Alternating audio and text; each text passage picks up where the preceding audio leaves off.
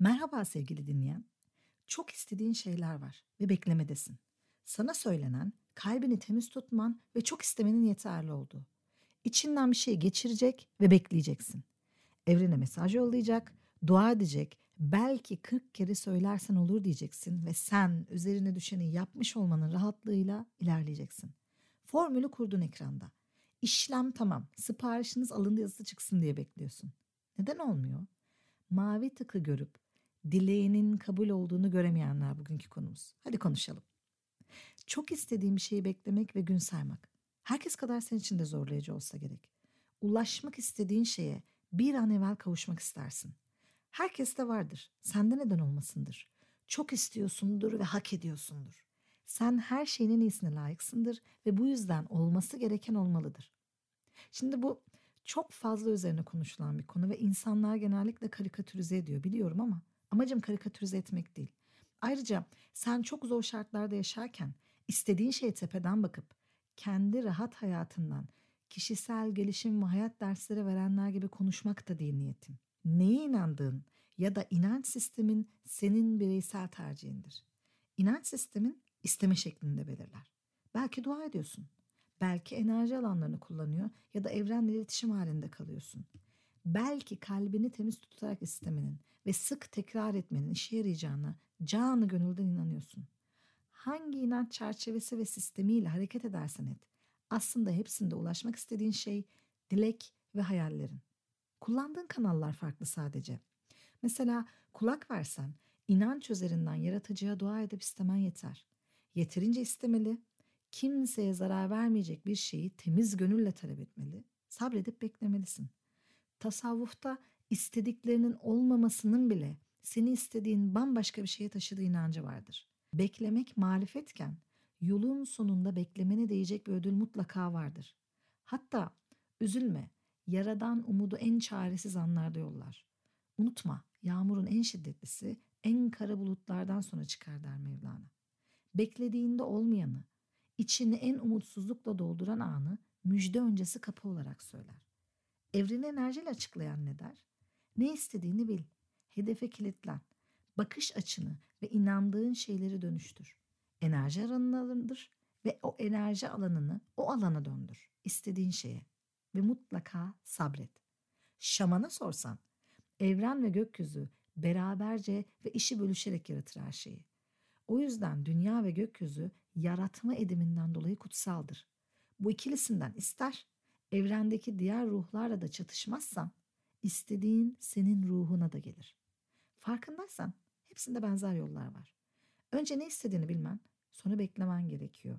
Ama o arada makaslanmış bir şey var sanki. Sanki kaçırılan bir şey var. Ne dersin?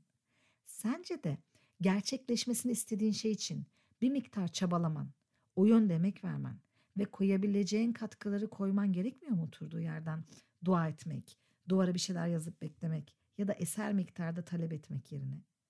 Dua, enerji, şaman ayini, meditasyon ne dersen de hepsinde durma. İstediğin şey için bir şeyler yap. Çalış ve çabala. Bu ilkeler de var değil mi? Ama insanlara çabalamalarını, emek edip yeri geldiğinde bazı şeylerden vazgeçmelerini söylemek o kadar da pazarlanabilir bir şey değil, değil mi?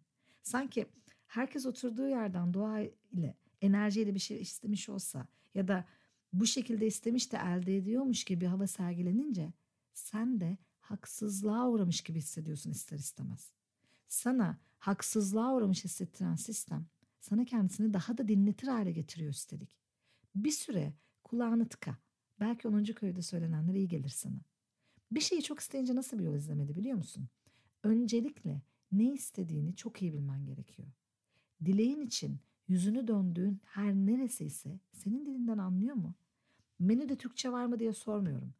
Hayatın gidişatına, içinin dileğini uydururken köprüler kurman gerek. Doğru şeyi doğru zamanda, doğru yerden ve gerçekten hayatına uyacak şekilde istemek. Dileğini, duanı, isteğini kendin uyarlamazsan gelen sonuç seni mutlu etmeyebilir çünkü.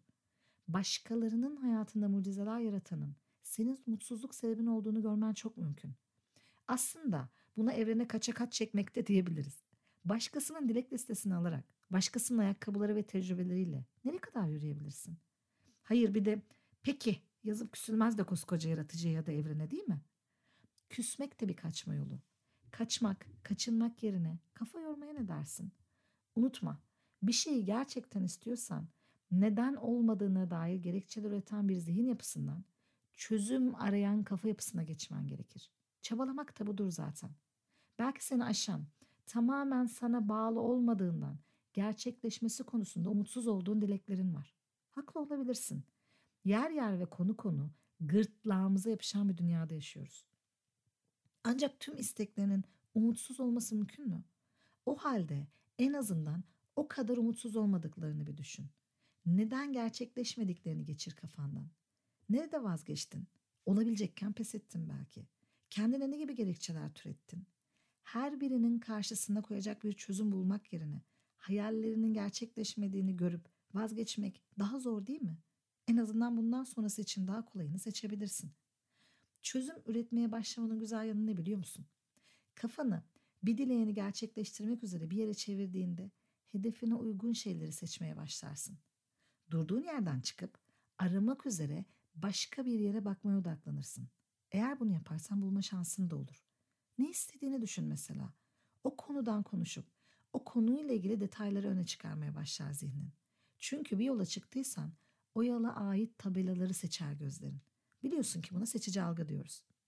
Aslında zihni bu anlamda en iyi taklit eden alışveriş siteleri. Evet evet doğru duydun alışveriş siteleri. Satın almak için neyi incelediysen başka bir sayfa açtığında hemen yan ekrandan o ürünleri verir ya hani. Zihin de böyledir. Uzundur yalnızlığı tercih etmiş birisi olarak hayatına birini almak istersen sohbetlerin değişir. Artık birilerinin düşündüğünü söylersin. Bir yere girdiğinde sana yönelen gözler olursa hafiften kafanı kaldırırsın. Birini seninle tanıştırmak isteyen insanlar türer ve hem etraftan hem tanıştıranlardan yana şanslı olduğunu düşünürsün. Oysa bir şey istediğini en başta kendine söylemişsindir. Sonra duygu, düşünce ve davranışların değişmiştir. Ve baktığın yer değişince aradığın şeyi bulmakla ilgili fırsatlar doğmuştur. Mesela ev almak istiyorsan birden aldığın gereksiz şeylerden tasarruf etmeye başlarsın. Birikimle ilgili fikirler sana çekici gelir. Durduk yere bankaların kredi oranlarıyla ilgili şeyler gözüne çarpmaya başlar. Satılık ilanlarına dikkat eder, gezdiğin her yerde evleri alıcı gözle bakarsın. Etrafında gayrimenkul sohbetleri yapar, insanlara niyetinden bahseder, herkesin tecrübelerinden faydalanırsın. Bir süre sonra insanlar konuşman, davranışın, yöneliminden ev alma niyetine dair tamamen haberdar olur. Ve elinde peşinat olan, krediyi de çekip ödeyebilen şanslı azınlıktansan mutlaka istediğin kriterde hatta bir miktar düşeş bir ev düşer önüne. Çünkü insanlar da destek olur. Sence bu örneklerde sadece seçici algının ya da yaratıcı ve evrenin işbirliği mi var? Hayır. Duygu, düşüncen, davranışın değiştiği gibi istediğin şeye ulaşma konusunda kendi adımların ve çaban da var artık hikayede. Yani yola çıkmadan bir dua ya da mesaj yolladığında neden görüldüğü yazısına rağmen cevap alamadım demek anlamsızlaşıyor bir yerde. Bir diğeri bir şeyi çok istemekle ona inanmak her zaman aynı şey değil. Kafadan ya olacağı yok da düşüncesiyle başladığın herhangi bir işte beynin sana olmayacağını kanıtlamak için atağa kalkar. Çünkü sen olmaması üzerine bir mesaj verdin ona. O da kendi görev bilinciyle sana olmayacağına dair kanıtları sunar. Aslında olur bu iş biliyor musun? Dediğin anda inek öğrenci formunda çalışan beynin bu sefer kolaylaştırıcıları sunar sana. İsterken inanman da çok önemli. Nasıl ki duana dikkat et ve doğru cümleler kullan deniyorsa aynı şey mesajların ve içinden geçirdiğin şeyler için de önemli. Her ne kanalla istiyorsan bir şeyi, sen ne istiyorsan o gelecek. Ne duyulursa onu verecek. Bunu hep hatırla. Yaratanı severim yaratılandan ötürü desturunu bilirsin. Aynı şey evren için de geçerli. Evren senden ayrı bir şey değil ki. Tıpkı inancı olan için her yaratılanın yaratandan bir parça taşıması gibi. Doğru yerden bakınca evren de senin iç dünyan. Evreni ya da yaratanı kendi içinde bulduğunda değişimin neden dışarıdan değil içeriden geldiğini anlarsın zaten. Sen kendini küçük ve önemsiz bir nokta sanırsın ama sende ne alemler gizlidir sevgili dinleyen. Her insan başka bir alem. Her insan başka bir evren. Ve hepimiz bir araya geldiğinde aslında inandığımız o büyük şeyi oluşturuyoruz. O halde ondan isteyecek denli büyük gördüğün şeyin bir parçasını iç dünyanda taşıyorsan umutsuzluğa kapılmayacak denli güçlü hissetmen gerekmez mi? Aslında bir şey istemek, bir dua ile el açmak, bir deliğe yazmak için duvarı boşaltmak, bir isteğine uzanmak için içine dönmek, değişmek istediğinin ve daha iyisini, daha güzelini beklediğinin bir kanıtı. Yani istiyorsan umut var demektir. İçine umut giren her cümle yaratandan, evrenden, dünya oluşturan enerjiden bir parça taşıyan sen için ruh haline uzanacak olumlu bir kıvılcım demek. İstediğin kim bilmem.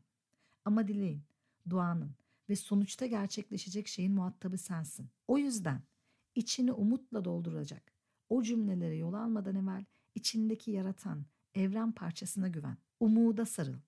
Esaretin Bedeli filminde söylediği gibi. Umut iyi bir şeydir. Belki de dünyadaki en iyi şey. O zaman bir sonraki podcast'a kadar sevgiyle kalın, güvende kalın, terapide 10. köyde kalın. Hoşçakalın sevgili